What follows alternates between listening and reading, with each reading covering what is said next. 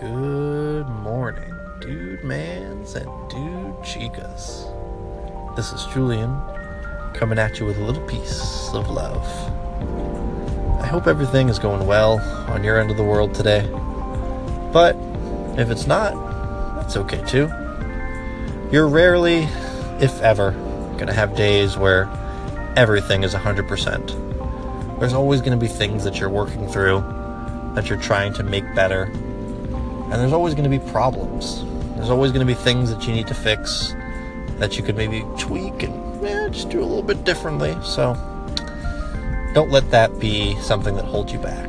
And if you really do have big things that you're working through, big problems, anything of that nature, just know that you're going to get through them. I promise.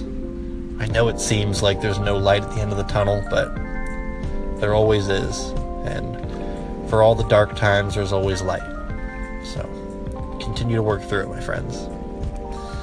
Um, today, I actually wanted to cover, as usual, a pretty intricate topic, but for the sake of your time, I'll certainly do my best to keep it as brief as possible. Um, today, I just wanted to talk a little bit about commitment and how important it is when you're working towards a goal or any kind of aspiration in your life that you truly want to accomplish. Um, it's the thing that drives you when nothing else is. It's the thing that pushes you forward when you feel like you just have nothing left in the tank. Um, and the example that I'll use is actually of myself. Uh, this morning, I woke up a little bit later than I usually do. Um, I usually wake up around 5 a.m. Uh, this morning, I woke up around 6:30, and it just kind of threw off my clock. You know, it just threw off everything internally, and it just kind of made me feel like I wasn't starting the day 100%. But I knew that I still had to get done the things that I had to get done, no matter what. And it's that commitment inside that kept me going forward because there was, and usually always is, a subconscious voice in the back of my head that was fixing up excuses as to why I shouldn't do these things, telling me, oh, well, you know, you slept in, so maybe you could just throw this other thing off for today, or maybe this and that, and all these different excuses as to why I shouldn't do the things that generally I know I need to do. Um, and in this case, this morning, it was exercising. Um, I knew that I was going to exercise, but right when I started my first set of my exercises, I could already feel that subconscious voice coming in and telling me reasons as to why I shouldn't do it. Telling me reasons as to why, oh, well, you're tired, or oh, like your muscles are really achy right now. Do you really want to, you know, continue to go forward? Why don't you just call it off after this set? And thinking of every excuse in the book that it could come up with to talk me out of it. And that happens a lot, and I'm sure that happens in your life as well. Maybe not even in a fitness related situation, just in any kind of situation with any goal that you're setting. There's always going to be that voice in the back of your head that is telling you, oh, well, you shouldn't do that, or oh, well, look, oh, and making up excuses. So, the biggest thing with commitment is working past that and shutting off that voice and moving forward without letting it hold you back. And that was what I had to do.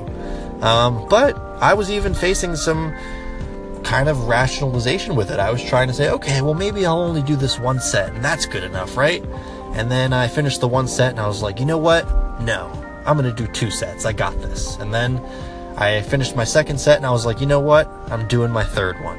And after I finished my third one, I was like, wow, I, I did it. And, you know, I patted myself on the back, and I just felt really good about the fact that I worked through that because you know, even though I could, of course, come up with reasons as to how I could have done a little bit better here or there, or there's always things that you could do better, like I was saying earlier, but I was definitely proud of myself for working through that. And you need to be proud of yourself as well when you work through little things like that, because no matter how small or minute they are, they definitely do make a difference in your long term mental strength. So, if there's one thing I'd like you to take with you today, it's just to remember that your commitment will drive you forward. And never let that subconscious voice in the back of your head stop you from doing the things that you know you need to and want to do. I'd uh, truly like to thank all of you as well for taking the time out of your day to listen to me. It really does mean the world, and I wish you all the best. And don't forget to spread a little piece of love into your day as well. Take care.